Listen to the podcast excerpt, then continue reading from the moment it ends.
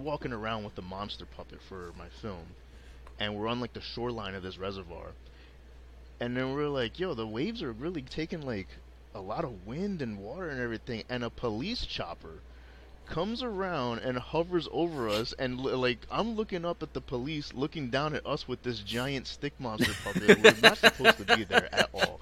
And we're just like you know maybe we should move and they're just hovering there like What's up, and welcome to the Los Wise Guys podcast. I am one of your hosts, Eslam, aka Ra, God of the Sun, accompanied by Dan, Papa Sun Killer, accompanied by Disco, aka Emperor Disco, because you don't want his government name out there. Double wristing, always. And then we got his cousin, the award winning cinematographer, Chris Barcia. Thank you for joining us, Chris. oh thank you for having me man Yeah, Dan, you want to tell the people some of his accolades?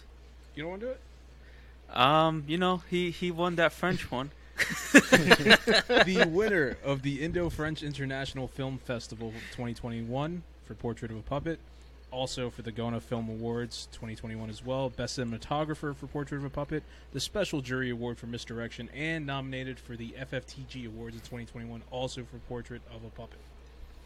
That's right. So I I um, Disco told us about you uh, a little while ago. Uh, we were like, oh, that's fucking awesome. Um, we we looked you up. I uh, I think I don't know if everybody here, but watched the the shorts. Um, did everybody watch the shorts? Okay, perfect. Yeah, I watched So- a bunch of the shorts. Yeah, So Awesome, thank you, uh. I, I I watched um, Portrait of a Puppet and uh, A Window to My Soul or Window to the Soul.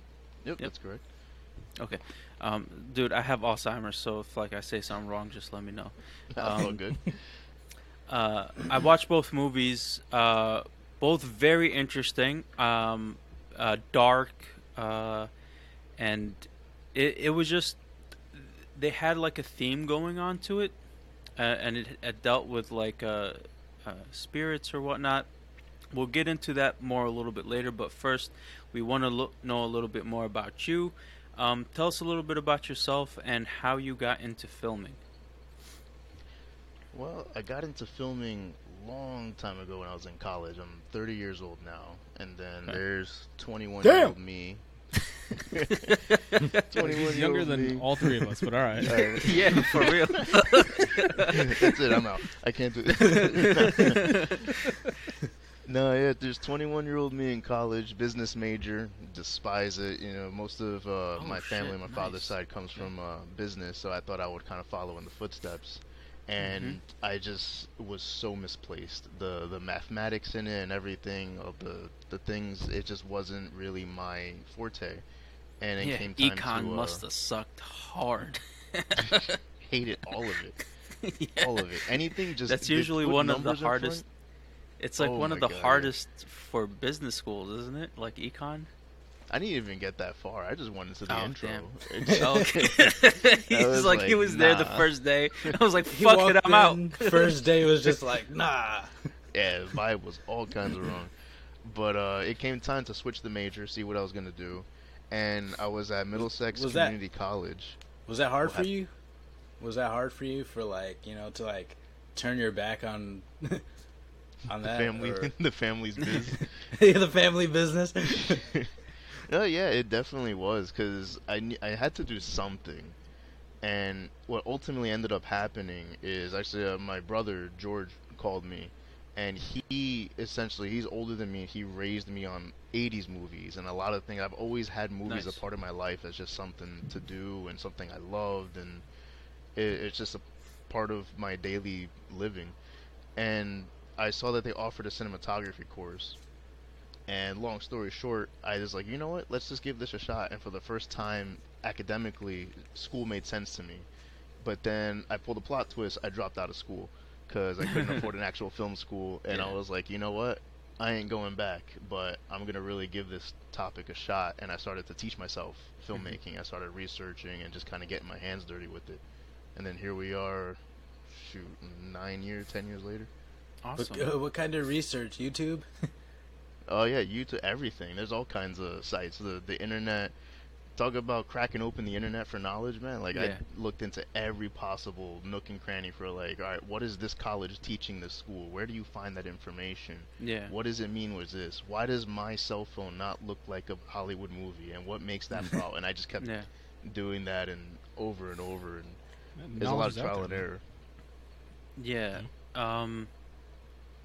Well, so how did you like? So when did you get like your first camera, and like what kind of camera? Um, are you using like DSLRs or like are you ha- do you have like actual like video cameras? Yeah, no, I have actually still have my first uh, camera. I started off on a Rebel T3i. It was from Canon. It was just like a little consumer camera, and I started doing videos. But then came that question of when I would finish the video, I was like, "This is super cool. I'm happy with it." And then I would go watch a movie and be like, "Why does my movie not look like that? Yeah. What is their camera doing that's different than my camera?" And then I would start to find the limitations hmm and actually have it the first and through researching through uh, the first major like indie camera that was kind of like making the market waves and everything was the 5D Mark II, which was like a full frame sensor thing, and I still have it up here because I started on this camera.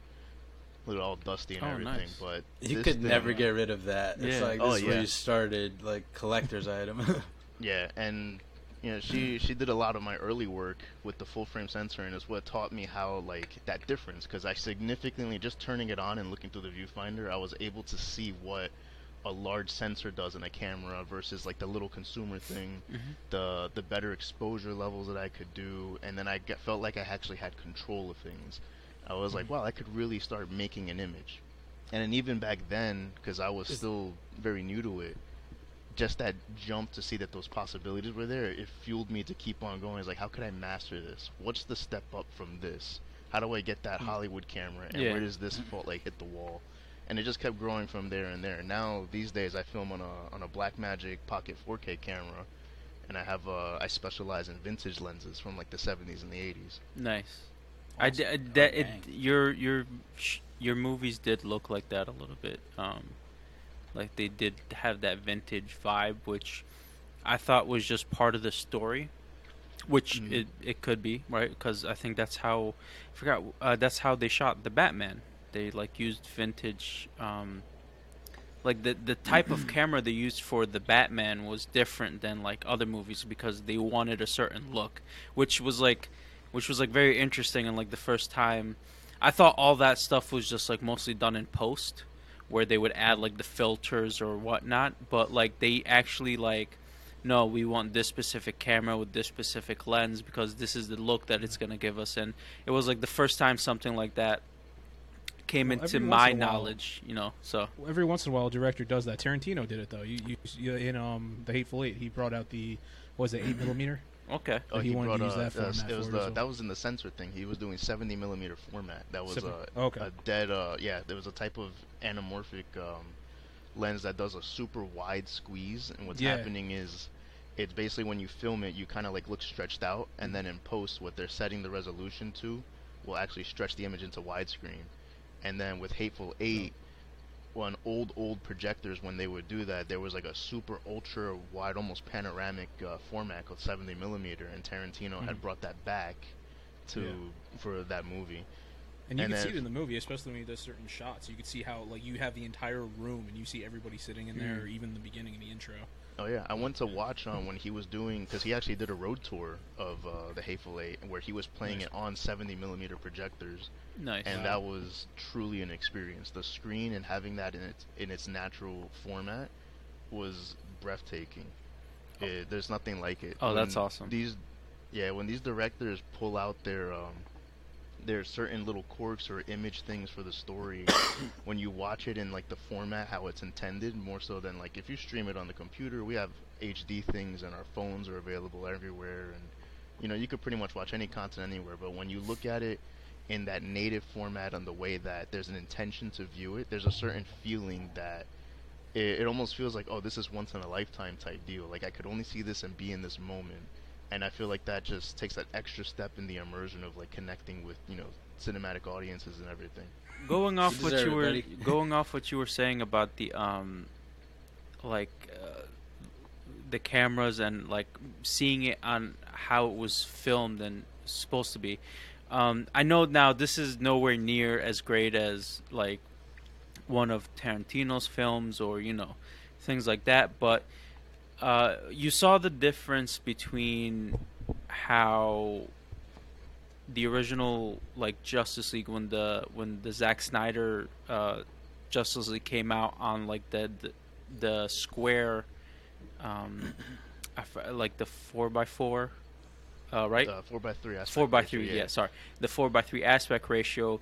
Where in the cinematic trailer, when they in the cinematic release of uh, the Justice League, when Joss Whedon took over and butchered the movie, um, he made it into widescreen, and then like seeing that, and then going back to the four by three aspect ratio, and like seeing the difference of like scenes were actually way different from you know it's just and that's just because of the way they decided to you know do the aspect ratio in post which is very interesting how it could change like your perception of, of a scene or like the, the entire movie pretty much but um, yeah, it's it's one of those things where you like at least for me because I'm on the technical side Mhm. where like now when I watch a movie I see a lot of the things because I do some of the things. does that I'm ruin it for you It's it's just different because like there's certain stuff where I'm like, man, that shot was amazing, Yeah. and then people look at it, it's like there's just a dude standing outside. Or like, no, but like, the light is hitting them, the exposure, and like Yeah. I, I can nerd out.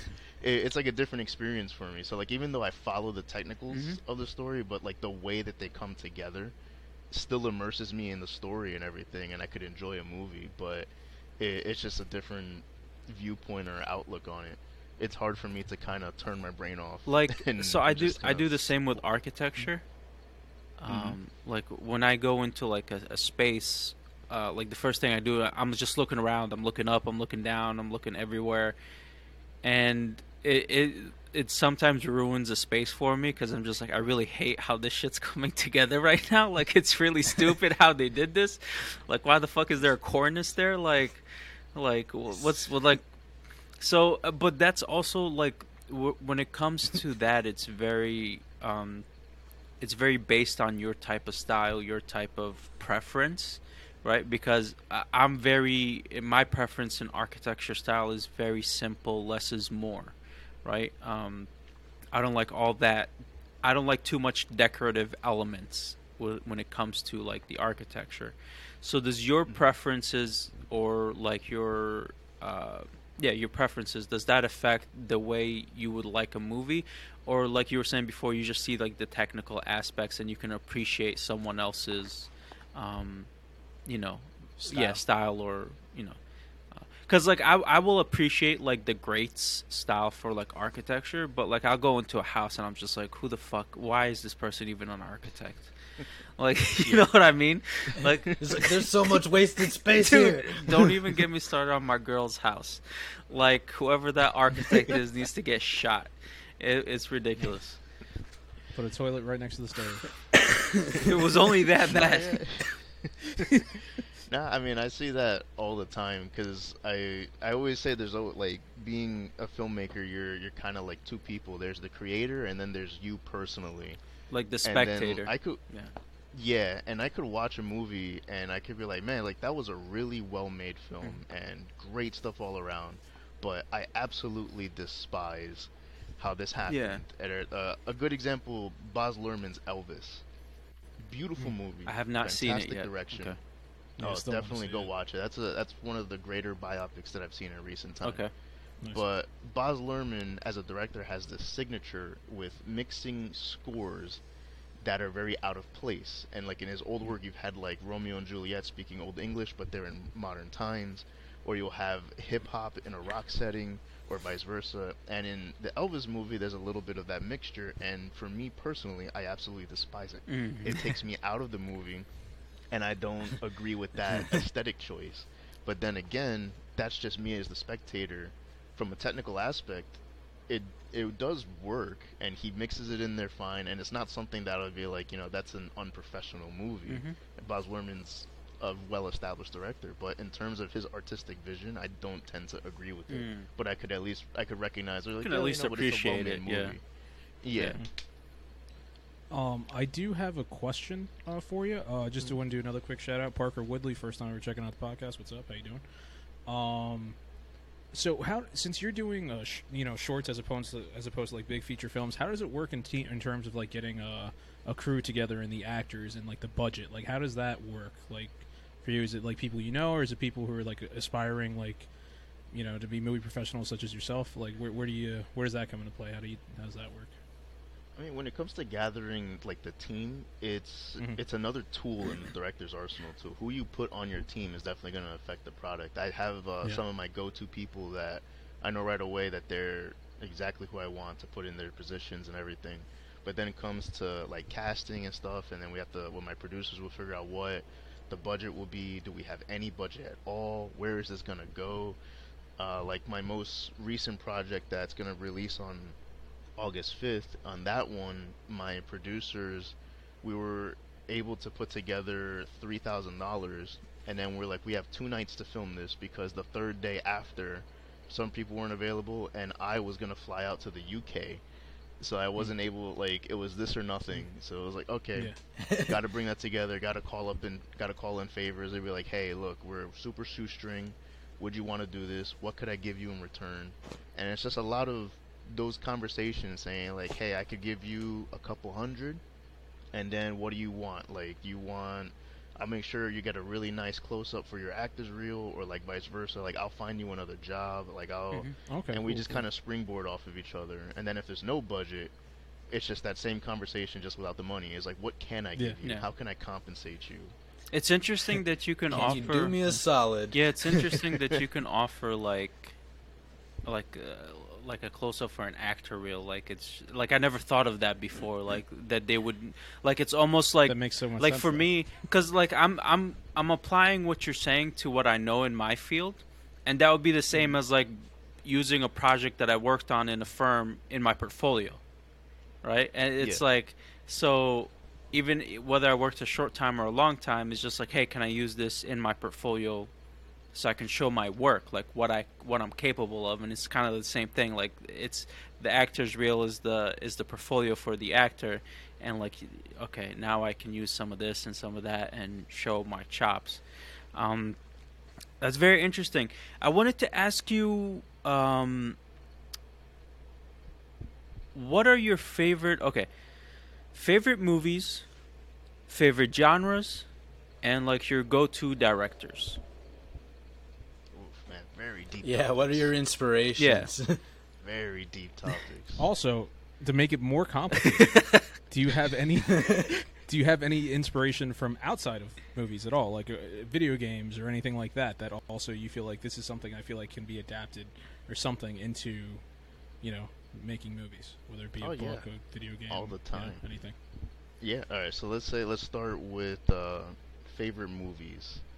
Let's see. Favorite movies goes back to old old movies that I started in my when I was doing my research things to to kind of figure out where did cinema come from, and it goes into uh, the genre of film noir.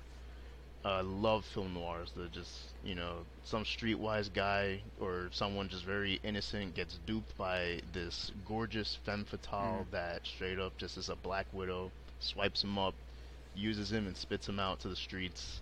And those stories had such grit and like real drama that it was very raw that you don't see often these days, or if you do, it's just very rare.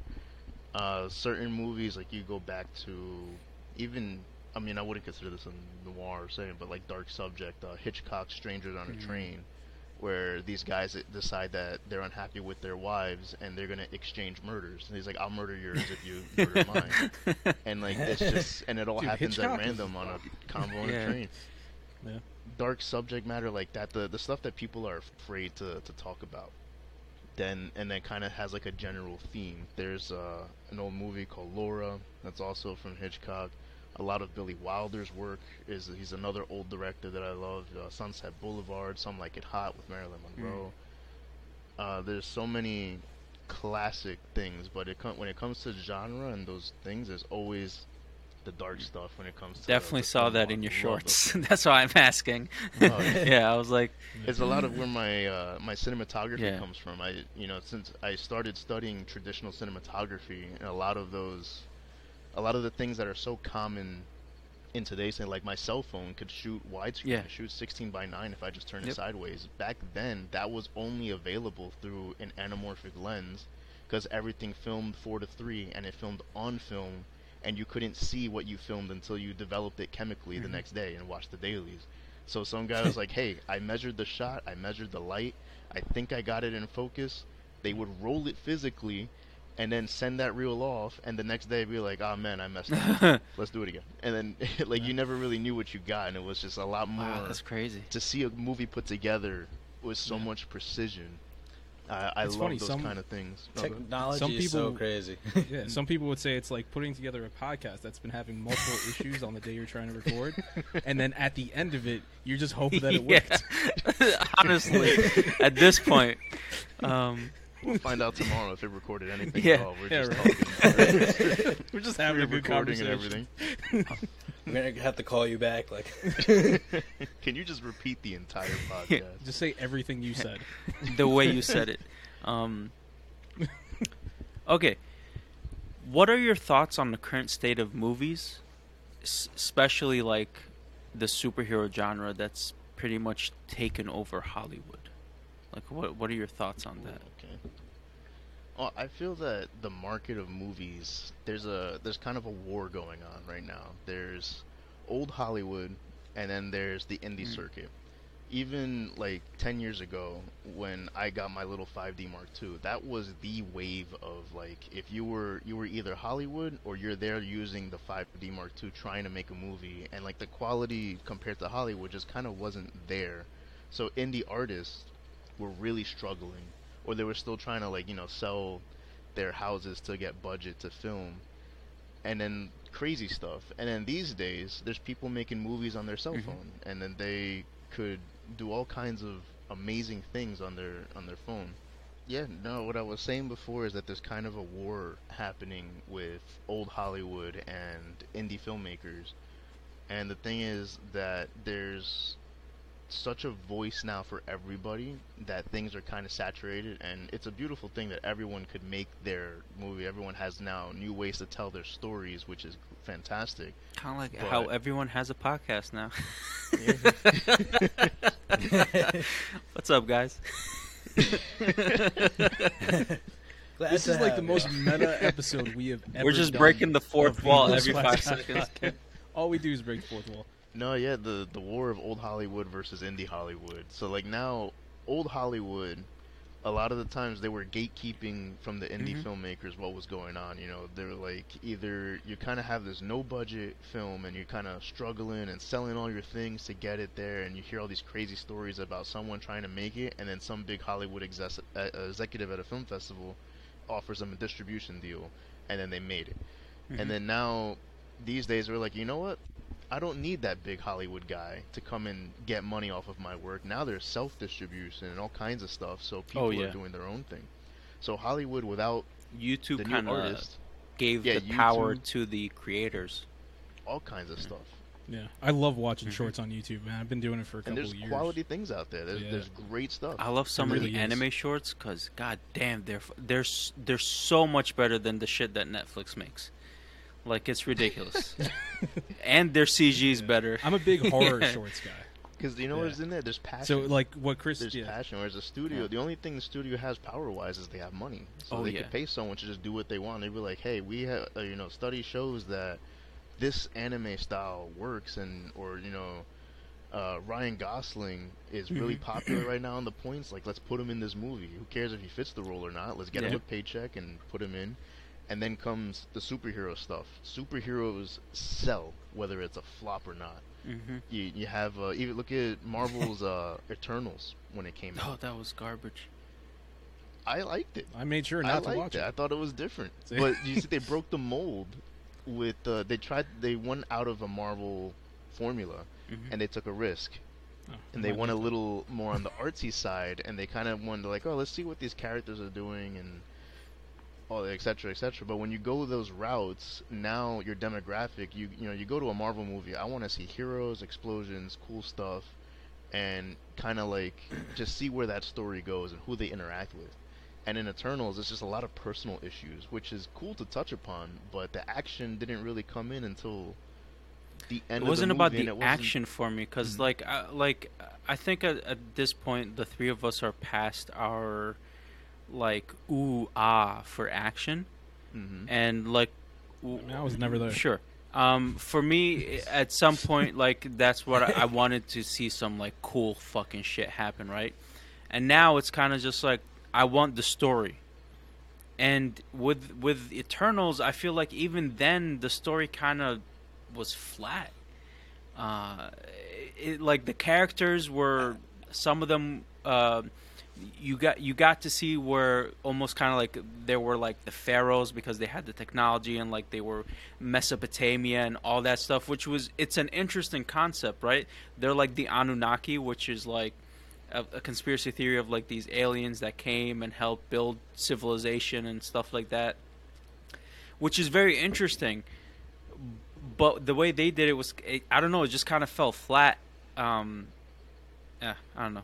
I but that was me. why it feels flat though. I didn't like where Eternals fit in the MCU timeline. I just felt like it was so weird that we didn't hear from them like ever. They've just been there the whole they're time. just hidden, gone, just like Thanos killing everybody. Eternals are just chilling in the cut, like Yeah. you know, doing Now, nothing. see, I liked the movie, but Oh. I did not like the casting of the movie, and I Mm. feel like that's what made it feel flat. Like, why did um Angelina Jolie have to play that one character? What made Angelina Jolie fit that role? Why did they cast her? And the real reason that I think they It's cast the her is because it's the name. Yeah, yeah. And then that, Mhm. you know, when there's no chemistry, the story's gonna feel flat because Mhm. now you're just following emptiness. You know, there's no. It, it kind of waters down things because they definitely tried to go a different artistic direction. They tried to, just, you know, this whole big thing, and it's like Disco said, oh, they've been in the background the whole time, and why haven't they gotten involved? And then you just have casting that doesn't land with people. It just didn't. I mean, that, I feel like they didn't feel real. they did a different artistic directions when they had like their fir- like phase one, and then when they did phase two with, and they did like Guardians of the Galaxy. Like that was something different from what they had done before. And Guardians of the Galaxy one was a phenomenal movie. Uh, both Mhm. cast, story, like everything about that movie was so much fun and so good. And then we get Guardians of the Galaxy 2, and then it's just like, for me personally, it was like, it was garbage. Like, I was just like, this movie, I, what the fuck happened? Um, Did they no, it was Taika Waititi also, like, same, No, same- same director. It's director. Just I don't know. For me, it, like that opening scene kind of ruined it for me, which is like we're gonna. It wasn't Taika. It was uh, what's his Um, name? Um, oh, from, Justin from Lin? uh, Oh. Peacemaker. Oh right, Peacemaker. um, Oh, Sorry. John Cena. uh, Like, fuck, the director. No, no, no, the director. James Oh, Gunn. John Cena directed it. James Gunn. I'm the one who fucking remembered.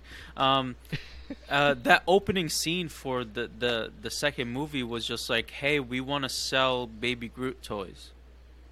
And it was just Yeah, like super fucking comes in. obvious. And I'm just like, I was just like, Cash come on, man. Like, I was just like, whatever.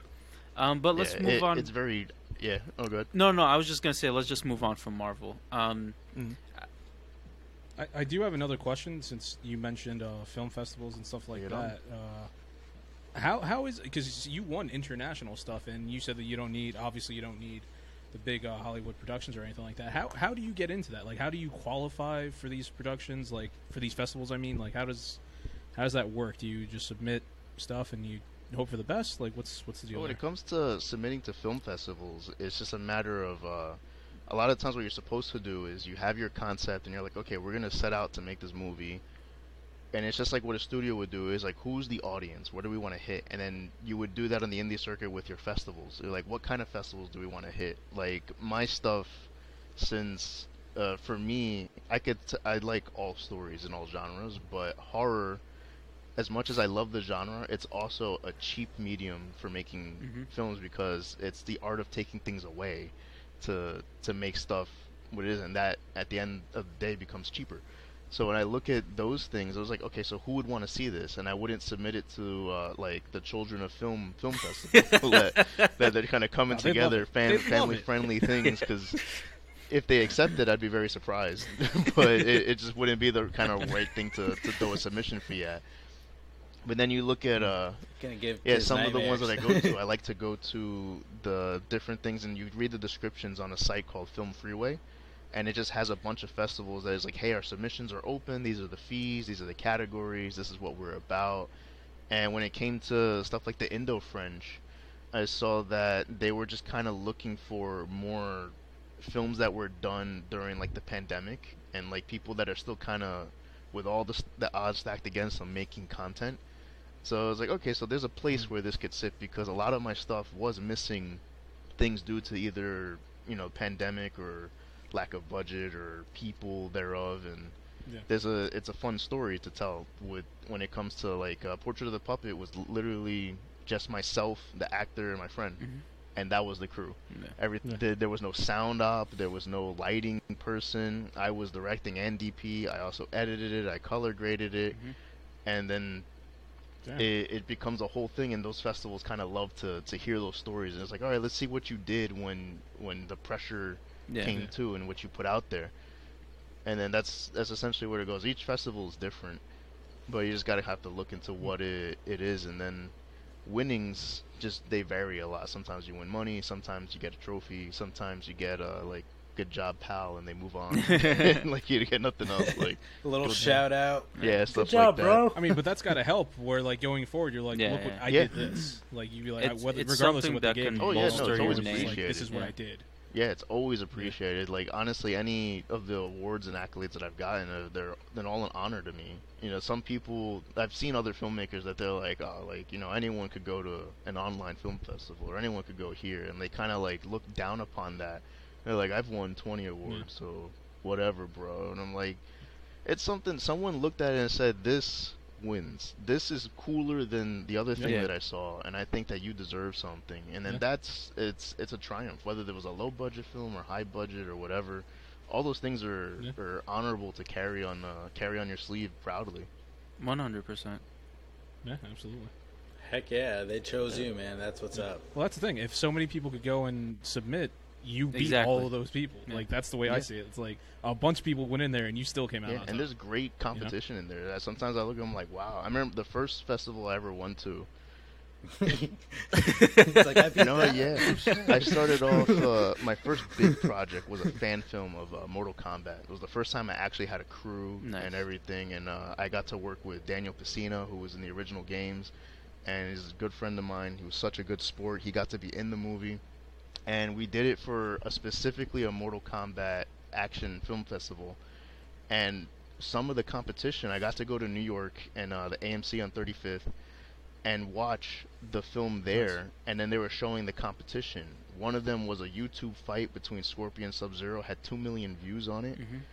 and then another one, uh, some guy had some crazy production design, and he made like a parody Mortal Kombat thing, like this really creative Nice. spins, and I was like, "Here's my little." Film thing that I did and it was like hey guys look at me and then but we actually won best fan film Nice. That's and great. it was Dude, yours was good. I just awesome. I just got a chance to watch yours today, actually, uh, the the Mortal Kombat one, and I loved the nods to like the original movie and to the video games. Like once I saw Sonya do the flip and she got Kano's neck, I was like, she's gonna snap the neck. She's gonna snap his neck with her, with her legs. I was like, they're gonna do it.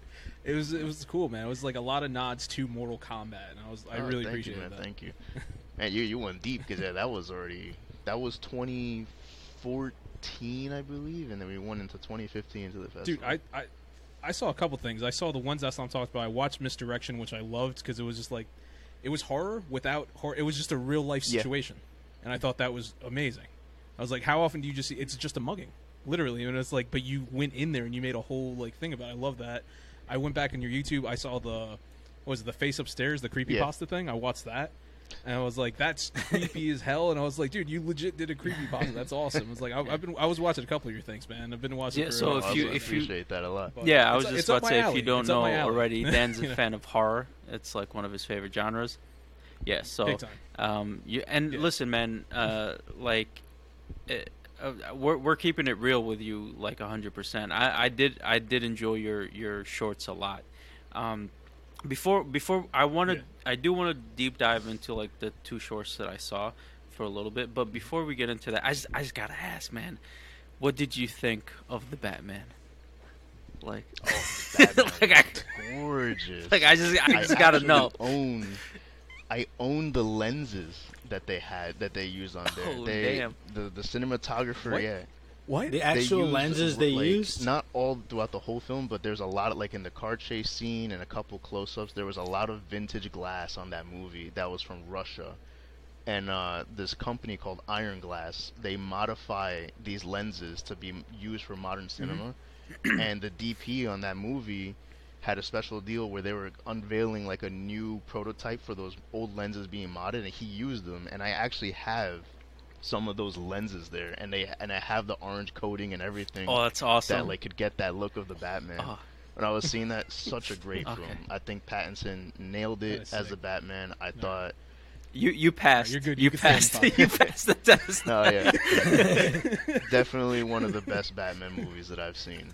And what's great is that he wasn't even necessarily really Batman yet. Yeah. like he's My becoming man, Batman. my man knows his shit. That's why you yeah, award yeah. winning, Gets bro. it. You know your shit. Um, Hell yeah. What uh, award we're are we gonna give giving him the What award are we LWG giving him at the end of award, this podcast? the We first gotta give ever.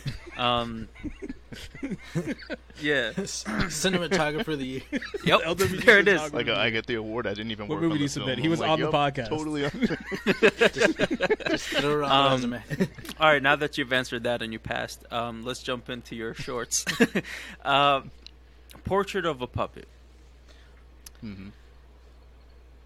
So, in it, the the the story of the movie, um, uh, go go check it on YouTube. It's under um your uh, what is it? Uh, the Dark Minds production. Dark Mind Productions YouTube. Yep. Yep. Go check it out. We'll have a link below. I'm gonna put that in the chat. Yeah, I got yeah. Put it in the chat. We'll put it in our description for YouTube uh, when we put up this episode.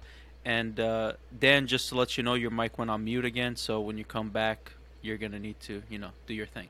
But um, for the movie, you had a in like one scene.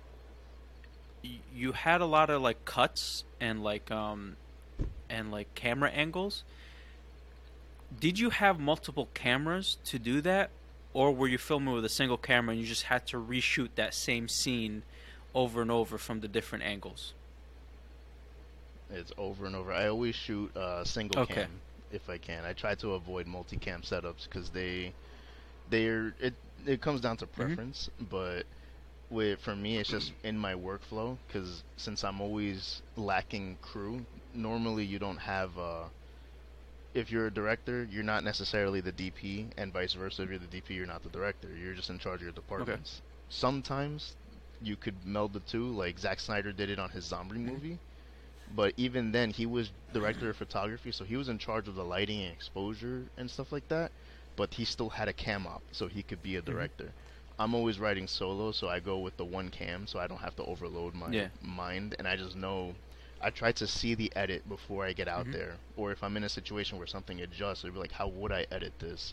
And then I get those angles to do what I want to do, and it's just a matter of going through over and over again to get the right amount of stuff. Okay, and like how how how much so so portrait of a puppet was ab- around 15 minutes 20 seconds uh, if i remember correctly Mhm. um now how much did you actually film and then edit down um, if you remember i'm just curious Oh boy, as to like that happened almost over the course of a a year in terms of the editing. oh wow That movie, what had happened, the whole story behind how that movie came to be was I had uh, one actress I was working with, and I had an entire script written out for her that involved the Mhm. puppet, and it was a completely different plot. And we got through about half of the movie, and then she had to drop out, and she couldn't do it Mhm. anymore. And I was like, now I have half a Yeah. movie, and uh, she's actually at the end of the film in the snow. oh that makes sense Mm, okay. And okay. that was from the first time from the that's first genius. script. That's smart. That's yeah smart. just like showing oh okay we'll we'll get into why that is but okay go ahead Yeah, but yeah, so I had to go back. yeah, and one of my uh, one of my pals had come to me, the the lead actor. His name is uh, Al James, and you know he was telling me how he wanted to kind of challenge some acting stuff. I was like, you know, I just had this situation with this actress, and you know she couldn't do this no more, but I have this footage. What if I built a story that I could use that, but then have you be the lead, and let's redo this and make something purposeful out of it? I was like, what kind of character do you want to play? What I want to hit, I want to talk about artists in general, the kind of the dark side of artists and what they go through, how someone could be manipulated very easily just by somebody promising something that sounds, you know, good, whether it be something as simple as even Mhm. friendship. It, it could be, you know, sometimes when people aren't thinking clearly, you kind of do stupid things. One hundred. And he was like, you know, yeah, he's like, I could, I could get into that. And we started developing the character of uh, Robbie. And then we just kind of went out there and started shooting. And I was like, all right, it's just us. Let's have fun with it. And started, you know, keeping to that kind of theme. And I was like, so I just kind of directed him, and I was like, you know, this is gonna happen here, and made a whole new plot out of what was gonna go down with this puppet, and he became a whole different character.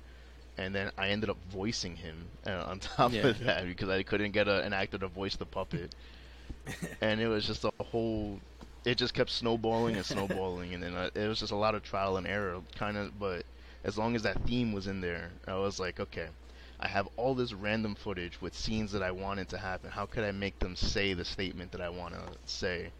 And it ended up becoming what it was, but it was months of editing, Wow. lots and lots of things going back and forth. I can Well, only on, imagine. A, on an average, on an average film, like misdirection. I'm assuming. you- Did you have any issues with that one, or was that like a straightforward, like you shot it and edited it? Like, I'm just curious, like on a regular, without all the stuff going wrong, like how long would that take you? Like the whole process. Misdirection took a couple months in the editing just for the sake of again I was doing all the the stuff until I handed it off to sound design and score. Uh, Misdirection was a pandemic film. That Oh, was okay. something where the same thing. My friends got together and we were like, man, we miss making movies because like we're stuck inside. And they came to my apartment complex. We spoke about it. We were walking around at night and we spoke about like, you know, we could something like this. We could do that. You want to come back tomorrow and just film? Yeah, all right, cool. And it just became Nice. a total on the fly thing. I feel like that was us Yeah, back and in then, high uh, school. Right. That that's the type of stuff we, we Yeah. would do. Like, Those hey, let's just do something. Real. Um, also, we have a we have an LWG Spontaneous film inspiration. that if you want to check out that we did back in high school. true. I would love to. Uh, it's called Guns and Roses. um, I was a masterpiece, award-winning. actually? I was director You- you and could then probably learn a uh, couple disco things. and then starred in the movie. I was also Absolutely. editor. Um, but you know, I'm. You know, it is what it is. You know how you know how we do. Um, Islam has one of the greatest um, zoom out shots in Yeah. cinematic history yeah. in this film. Also, an earthquake so shot that is uh, phenomenal as well. shot. Yeah, yeah. Yeah.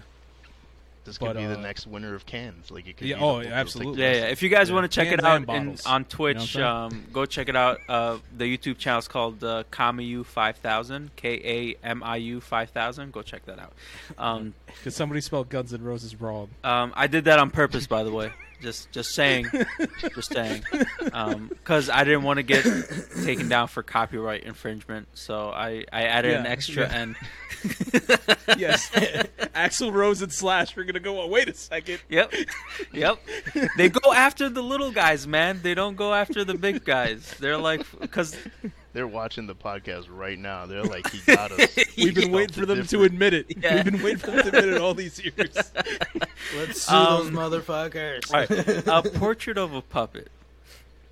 Um, really cool story where there was magic and a witch involved, um, a curse, and um, also with um, window to my soul also had spirit spirits and like there was the the presence of the supernatural in both right?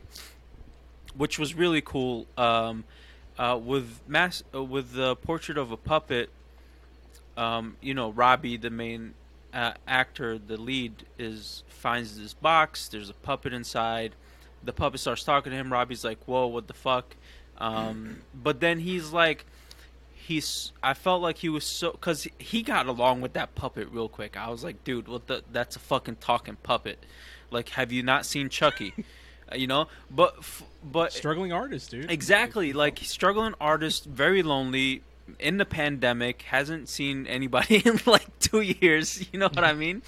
Um, Yeah.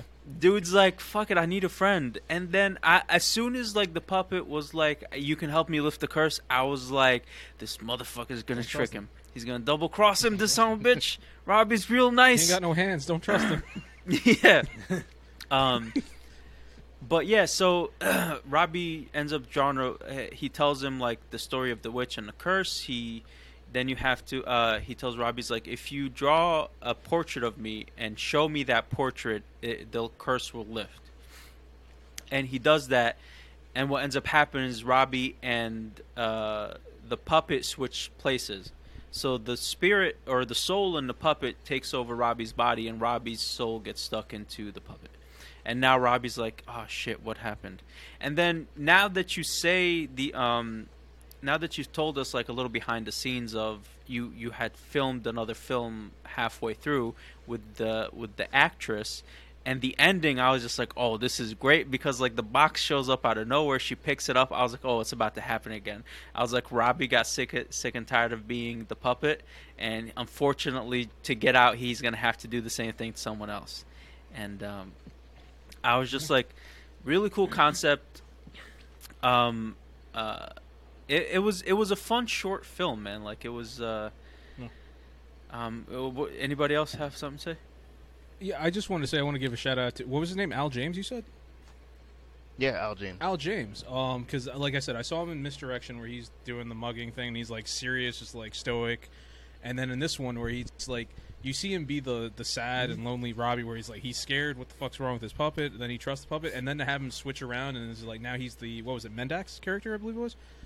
Yep. Uh, Where he's just like, and then you see him turn it on. It's just like you, he's just like, you know, I'm sorry, but I did what I had to do. You'll figure it out. And then hearing him be what was probably the saddest puppet I've ever Oh, heard yeah. in my life. dude i felt that I tear like- when like, robbie dude- was voicing did it Yeah, that he tear on the tear, I puppet was like, dude, I felt that when he was voicing it i was like god damn um uh i want to jump into uh window to my soul real quick because because that one was Okay. really cool also um it reminded me of Trese on the uh on netflix i don't know if you saw it it's an animated movie but it's this it's Oh, it's it's it. not animated food, animated show, but it's this it's uh it's it's a lot to do with like Mexican like lore of like monsters and like ghosts and apparitions and stuff. So you have this this female who can speak to ghosts, and uh, I love the the way you decided to portray the ghost because it reminded me of the film Ghost when when when those black um, entities came out and took that guy who died Oh, yeah. they drag women. and yeah. that reminded me very much of it uh, of the way the apparition is and then you had like that that other entity from the other dimension like finally able to connect and the way she was shown um, phenomenal uh, really loved that too uh, like uh, again just like dark horror mystery uh, leaves a lot of questions unanswered on purpose, but enough just to make you just keep thinking about it for a little bit. You're like, what if this? What if that? And it's just like, it was very, very enjoyable, both of them for me. Um, Yeah, I enjoyed it. Oh, thank you, man. I appreciate that. um, yeah, that's Uh, I just want to mention. Um, I want to know like a little more into the creation of Dark Mind Productions, like the inspiration behind the name, and then also like the the background labor that went into that, like.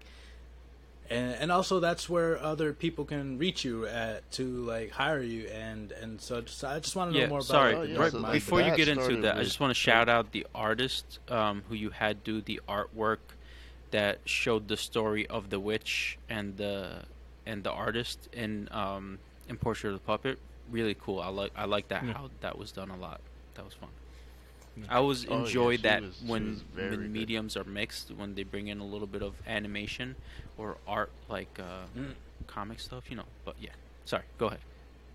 Yeah, no, those were uh, those were Mhm. real paintings that uh, that she did. She's an artist based in London, and she actually sent me the Oh, physical wow. copies I was able That's to awesome. scan. Nice. And uh, the witch that she painted is one of my uh, best friends, Catherine, who I went to high school with.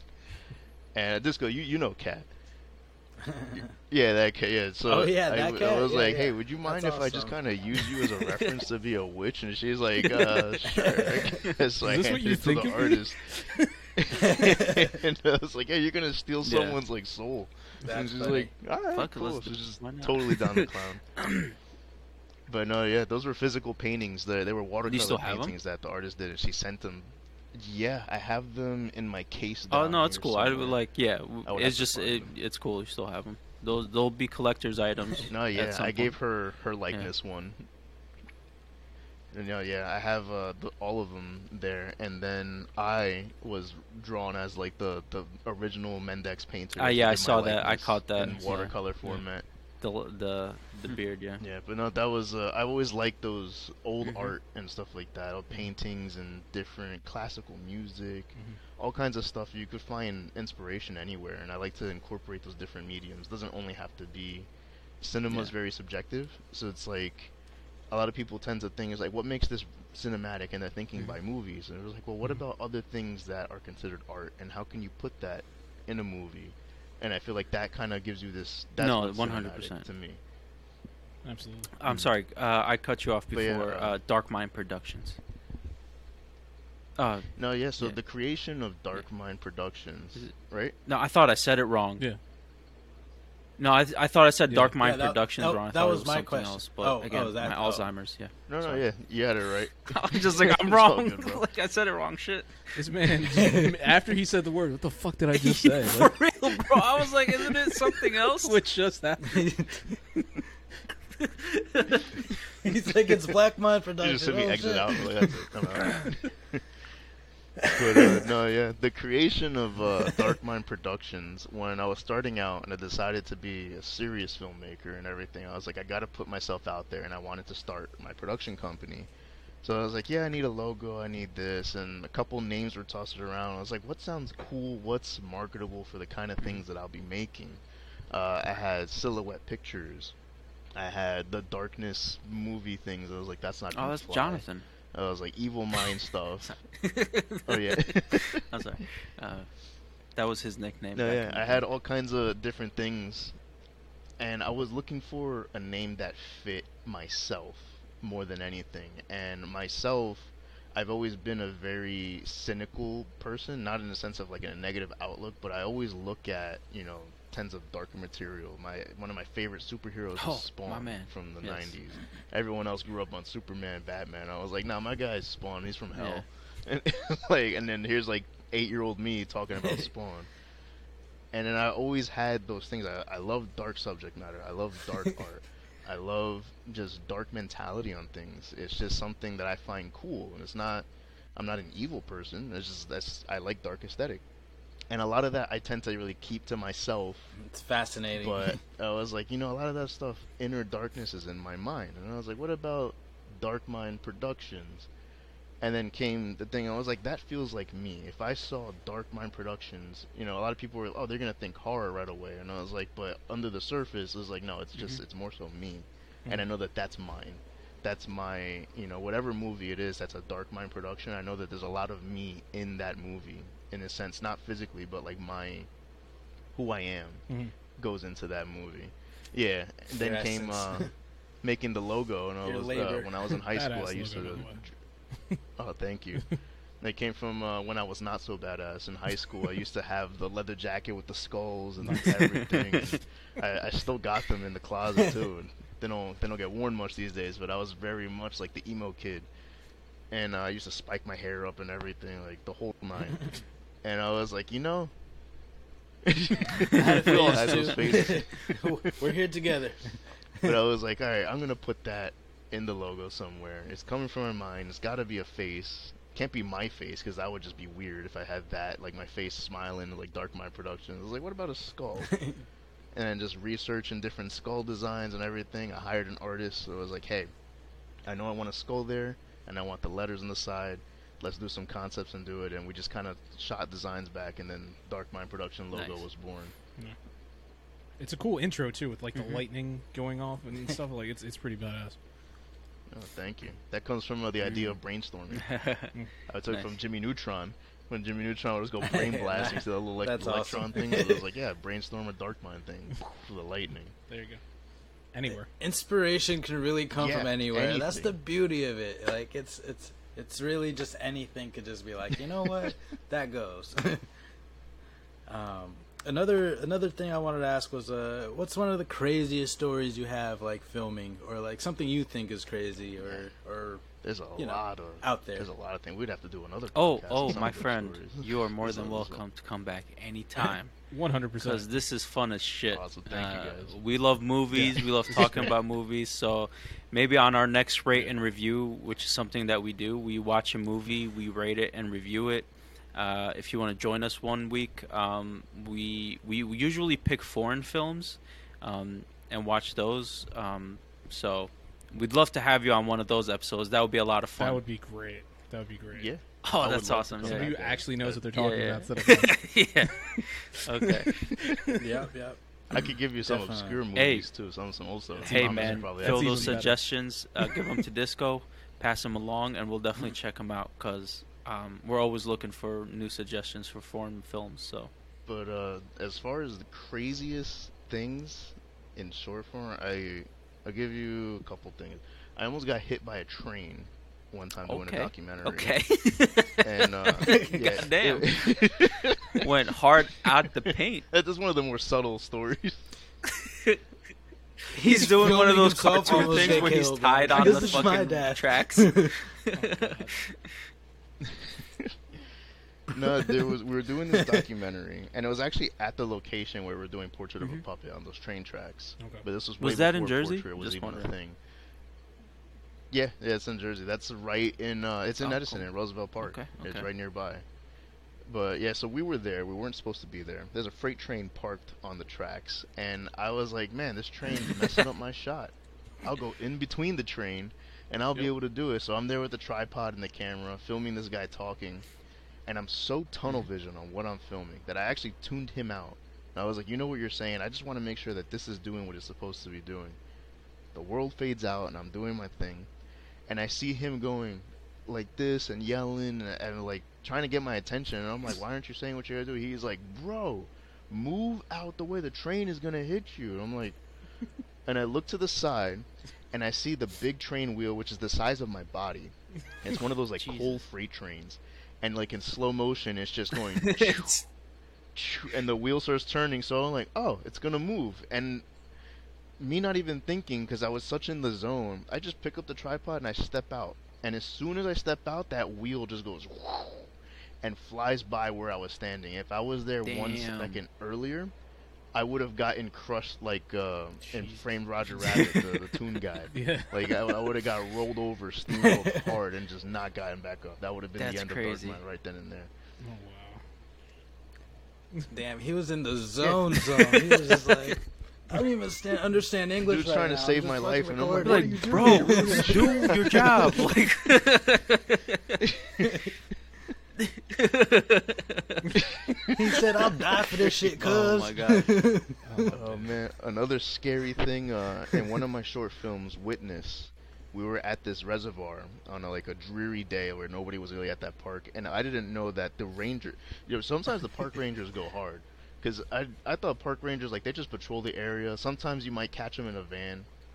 We were walking around with the monster puppet for my film, and we're on like the shoreline of this reservoir, and then we're like, yo, the waves are really taking like a lot of wind and water and everything, and a police chopper comes around and hovers over us, and li- like I'm looking up at the police, looking down at us with this giant stick monster puppet. we're not supposed to be there at all, and we're just like, you know, maybe we should move. And they're just hovering there, like.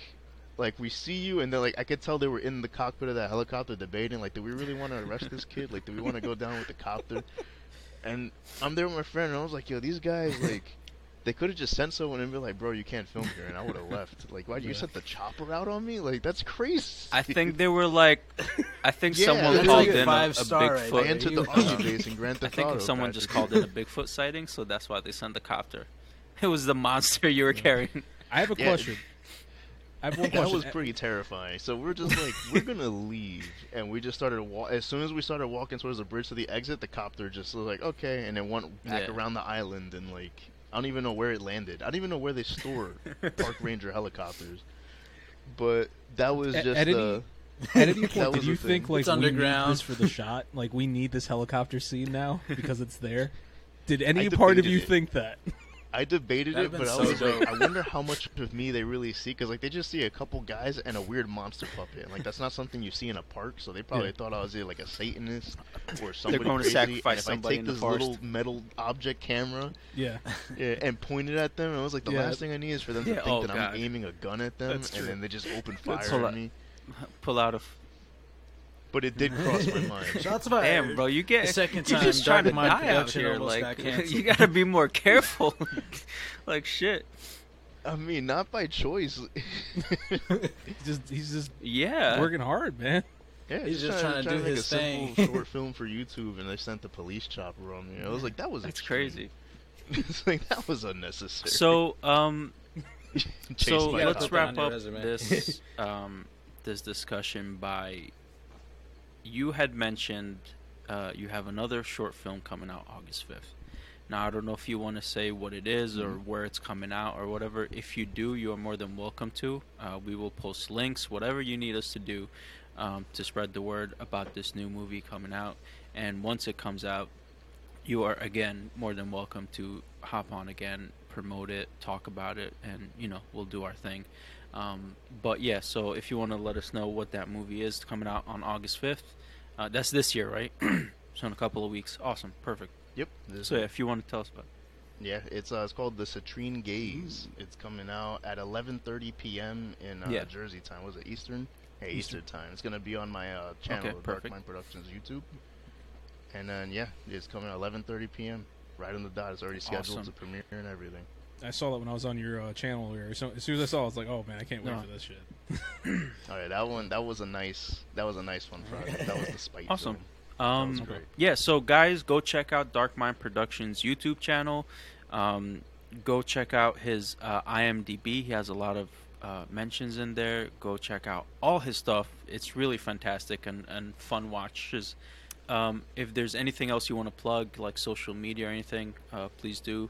Again, we'll put it in the description in uh, in our YouTube video when this episode comes out on YouTube, which usually comes out on Mondays. Um, is there anything else you want to say? I think that's pretty much it. Yeah, just uh, Dark Mind Productions YouTube. I have the same thing, same handle on uh, Instagram, Dark Mind Productions LLC. You'll find the logo with the skull there. Also on Facebook page, and then yeah, shoot me a DM, ask me questions. I'm available to to all. Fantastic. Disco, you want to go ahead with uh, yeah, your I'll news? go first. Um, got some TV show news. Um, Chucky season two uh, is coming out. I I'm shocked. I, I didn't really thought that show was gonna flop. Uh, they made it to a season two somehow. Um, let's see. That's uh let's see where it goes. Um, that's awesome, Chucky. a lot of people Uh, watched it, I think, but I mean, it didn't look good. But the hey, series. people watch stuff. Yeah. yeah, this Yeah. Uh, the series.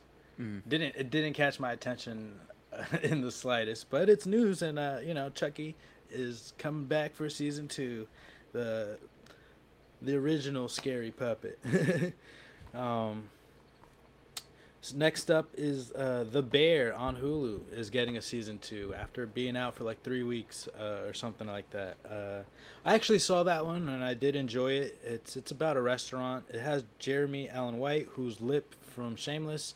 He uh, he stars in it and uh, it just brought me back to my restaurant days when i worked there. There's a lot of like drama and egos and you know just love for food. Uh, definitely check out that show especially since it's getting a season two um, uh, next up, I want to talk about Yu-Gi-Oh. Uh, this this happened last week, but I failed to mention it. Uh, but I, I, I need to say it because Yu-Gi-Oh took up so much of my childhood. um, the creator of Yu-Gi-Oh was found dead. Uh, he was 60. They found him at sea. Apparently, it was like a snorkeling accident or something, they just found him uh, washed up. Um, so it was just some sad news for me. You know, I've, I've played Yu-Gi-Oh! Die Hard. I tried to get my girlfriend to play Yu-Gi-Oh! and I was like, pretty much got everybody to play Yu-Gi-Oh! around me and shit. But uh, you know, Yeah. Eventually, I grew out of it, but you know, it still hits home the fact that he died, and uh, you know, I still play from time to time on my PlayStation. yeah. You know. I actually downloaded it on my Switch. There's a, like a free Yu-Gi-Oh game, so I, I gotta, Yeah, yeah. you know, in his honor, I gotta jump on that. Eric's been telling me to go on it too. Hmm. Um, next up, we have uh, some entertainment news. Uh, Lamar Odom is set to fight Fake Drake. Uh, that's that's a thing, celebrity fight. Uh, a I great feel like sentence. that's just so silly. Uh, fake What's a fake like- Drake? it's this dude that's been dressing up as Drake, so he's like an Oh, imitator God. Drake, and uh, you know, so I, I guess they're both getting in their bag. I don't know what Lamar. Does Lamar, Lamar really Odom need that money? Ah, Yeah. Isn't he married to like one of the Kardashians or some shit? Or or I don't. Everybody's No, married not- to one of the Kardashians. nowadays. yeah.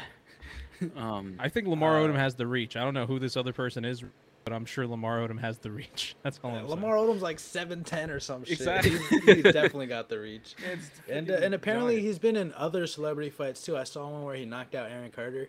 yeah, that's the one where he was boxing Aaron Carter, and Aaron Carter. And, uh, Lamar Odom's shorts were falling the entire fight. One of the greatest boxing matches I've ever seen in my life. so that's happening. You know, hopefully he knocks out fake Drake. Uh, I don't know. I guess that's a spectacle. Uh, October fifteenth, if y'all want to tune in. um, next up, here's uh, on a serious note: uh, George Foreman, legendary boxer, uh, has a lawsuit from two women who claim that he uh, sexually assaulted them in 1970s, and uh, both women are claiming for 12.5 million. You know, 12.5 million each. Uh, George Foreman says that it's all lies and uh, he uh, uh, that never happened, and he's sticking to it. And that's it, it's. Uh, I feel like it's worthwhile news because it's always happening. You know, rich, powerful men always have these uh, people just trying to get money, and uh, I don't know if it's true or not, but still, like it's the fact that his name has It's to get dragged through it, has to get dragged through it, and and and still, uh, you know, I mean. If there's Yeah, if it's evidence, real- if, if it's if there's real, then- evidence, you know, then all to all power to it. But it's also, uh, you know,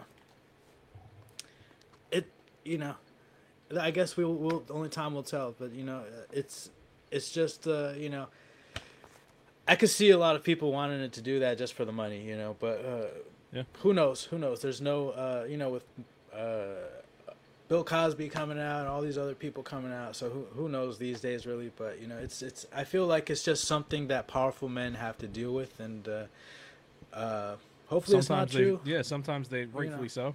they have to deal with it. Sometimes it's not. Yeah, yeah. You know, so But uh, you know, drag the George Foreman grill through the name. You know. Uh, and that that's it for my news. I guess it's us to close it. it's just us for now. Um, that, I guess Aslam got kicked out of New Jersey. I too. guess you could do your wrestling news. Might as well. Yeah, well, for anybody who didn't hear, Aslam was saying that there is going to be a Hocus Pocus Part 2 on Disney Plus for anybody who was a fan of that back in the day. So there is Hocus Pocus 2. Keep an eye out for it. Um, goddamn Riverside. Also, uh, for my news, to uh, where I got my tabs, where I got my tabs. So, recently announced that they are going to be doing a new loyalty program for called PlayStation Stars, where you can get certain uh, points and rewards and stuff that could be used towards uh, purchases and other incentives for anybody who plays on play at some point later this year. Um, one of the things that they find that really interesting is the fact that they're going to do um, uh, in in I think it's in local regions where if platinum trophy in a game, you can get something that is only available to you. Like you, it's a race to the platinum for certain games. Um, myself, platinums over the years. Uh, Rudy, who's listening to the podcast, he plays a bunch of shitty jam- shitty games just so he could get the platinum trophy. so I'm sure that's something he's gonna be interested in as well. Um, Henry, I here and there, so it's something that uh, I could definitely see some of us looking out at, and uh, it, it, you could win a prize for just simply logging in and playing a game on PlayStation once a month. I think we'll know the details as we progress. Um, that's all I have for gaming news. Platinum chasers. Pretty much, that's that's what they call us. Uh, so one quick thing I want to say, Sasha Banks, who I've talked about multiple times on the podcast, um, she is now taking bookings to uh, do stuff, to do like meet and greets and like autograph signings and stuff like that. Uh, she's now going by her real name, Mercedes Varnado. Um, so she's not at all a WWE employee. It looks like anymore. She's she's doing her own thing. Um, not sure if she's going to continue with pro wrestling or not, but she is a good wrestler. I would like to see that she continue that. Um, another story I have is it looks like AEW is going to be doing a show in the UK within the next calendar year. They have a huge market out there. Um, the only other like major promotion in the U.S. that go, that goes out there for stuff like that really is WWE. So seeing AEW go out there and be like, "Hey, we can do it too," can't wait to see that. Um, Jr. was talking about, it, I believe, on his podcast, um, Grilling with Jr., uh, where they're just like, "Hey, it's coming." Um, another one I want to mention is this past Wednesday, yesterday for us uh, recording live. Um, we got new AEW World Tag Team Champions, Swerve In Our Glory. So Keith Lee and Swerve, Isaiah Swerve Scott. Mm, that's not his name anymore. It's his WWE name. Swerve, Isaiah. I don't know what his name is anymore. It's Swerve something.